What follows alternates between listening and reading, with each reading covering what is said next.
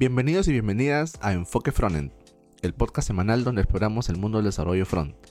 Seas un principiante curioso o un experto buscando mantenerse actualizado, este podcast es para ti. Noticias de la semana. Microsoft cambia su fuente por defecto. ¿Recuerdan cuando abríamos un documento de Word y escribíamos cualquier texto? La fuente por defecto que tenía seleccionada era Calibri. Esos días acabaron. Microsoft ha decidido darle fin a esta fuente y ha nombrado a su sucesor. El nombre de esta fuente es Aptos. ¿A qué se debe este cambio? Según el artículo que publica Microsoft, nos da a entender que la tecnología que utilizamos en el día a día ya ha cambiado y sigue cambiando y seguirá cambiando. Hay nuevos dispositivos, hay nuevas resoluciones y por ende se vieron en la necesidad de encontrar un sucesor para Calibri. Este cambio se verá reflejado en toda la suite de Microsoft, desde Word, Outlook, PowerPoint, Excel y afectará a millones de usuarios. Esta fuente ha sido diseñada por Steve Matheson, un diseñador muy famoso. De hecho, es él quien le dio este nombre, Aptos. Y te preguntarás por qué. De hecho es algo muy curioso. Aptos es el nombre de su pueblo favorito en Santa Cruz, California. Esperamos ver este cambio muy pronto en todos los productos de Microsoft. La siguiente noticia nos habla de Wix, la plataforma donde puedes crear sitios web desde cero y sin necesidad de tener conocimientos de programación. ¿Qué es lo que está pasando con Wix? Wix ha publicado una nueva herramienta que permite crear sitios enteros a partir de prompts, utilizando inteligencia artificial. Como ya sabemos, la inteligencia artificial está entrando en muchos productos y startups. Wix es una de ellas. Ha presentado esta semana un nuevo generador de sitios web con inteligencia artificial, el cual se basa en un prompt, es decir, en un texto descriptivo que el usuario le pueda dar, y en base a este texto puede crear un sitio entero, puede crear una landing page, múltiples páginas con texto, imágenes de acuerdo al prompt que uno defina. Recordemos que Wix también implementó ChatGPT para permitir a sus usuarios poder generar contenido personalizado en algunas secciones de sus sitios web. Asimismo tienen un generador de dominios con inteligencia artificial, también edición de imágenes utilizando la IA y diferentes herramientas de creación. ¿Alguna vez has utilizado Wix para crear un sitio web? La siguiente noticia nos habla del gigante WordPress. ¿Recuerdas que cuando querías crear un sitio web con WordPress tenías que instalarlo, tenías que configurar, tenías que agregar usuarios, etcétera, etcétera, etcétera? Pues las cosas han cambiado. WordPress ha presentado su Playground. Puedes vivir toda la experiencia de WordPress directamente en el navegador con cero configuración. Puedes probar bloques, puedes probar temas, puedes probar plugins, construir un sitio entero, guardarlo, hostearlo. Tienes soporte con múltiples versiones de PHP y hasta correr WordPress con un plugin de Visual Studio Code no tarda más de un minuto en tener todo el sitio configurado y publicado. Todo esto lo logra porque por detrás corre WebAssembly y Service Workers. ¿Volverías a utilizar WordPress en tus proyectos?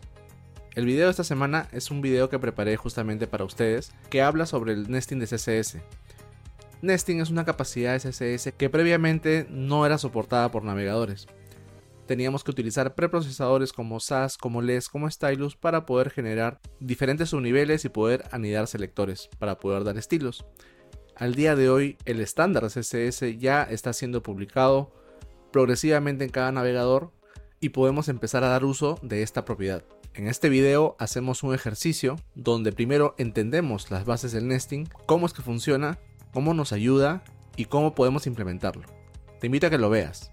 El enlace estará en la descripción. La herramienta de la semana se llama driver.js y lo puedes encontrar justamente en el mismo dominio.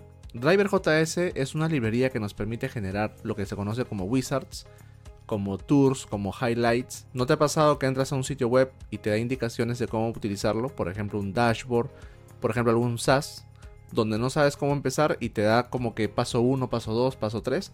Ese tipo de interacciones las podemos generar con Driver.js es súper liviana, está escrita en TypeScript, soporta Vanilla, cumple con principios de accesibilidad, la puedes implementar en cualquier framework y es soportada por la mayoría de navegadores. También funciona en navegadores móviles. Es súper customizable y no pesa casi nada. Y te invito a que la pruebes y nos cuentes tu experiencia. El enlace estará en la descripción. El artículo de esta semana es una guía para poder entender cómo es que funciona el event loop en JavaScript todo lo que necesitas saber, desde lo más básico hasta lo más complejo.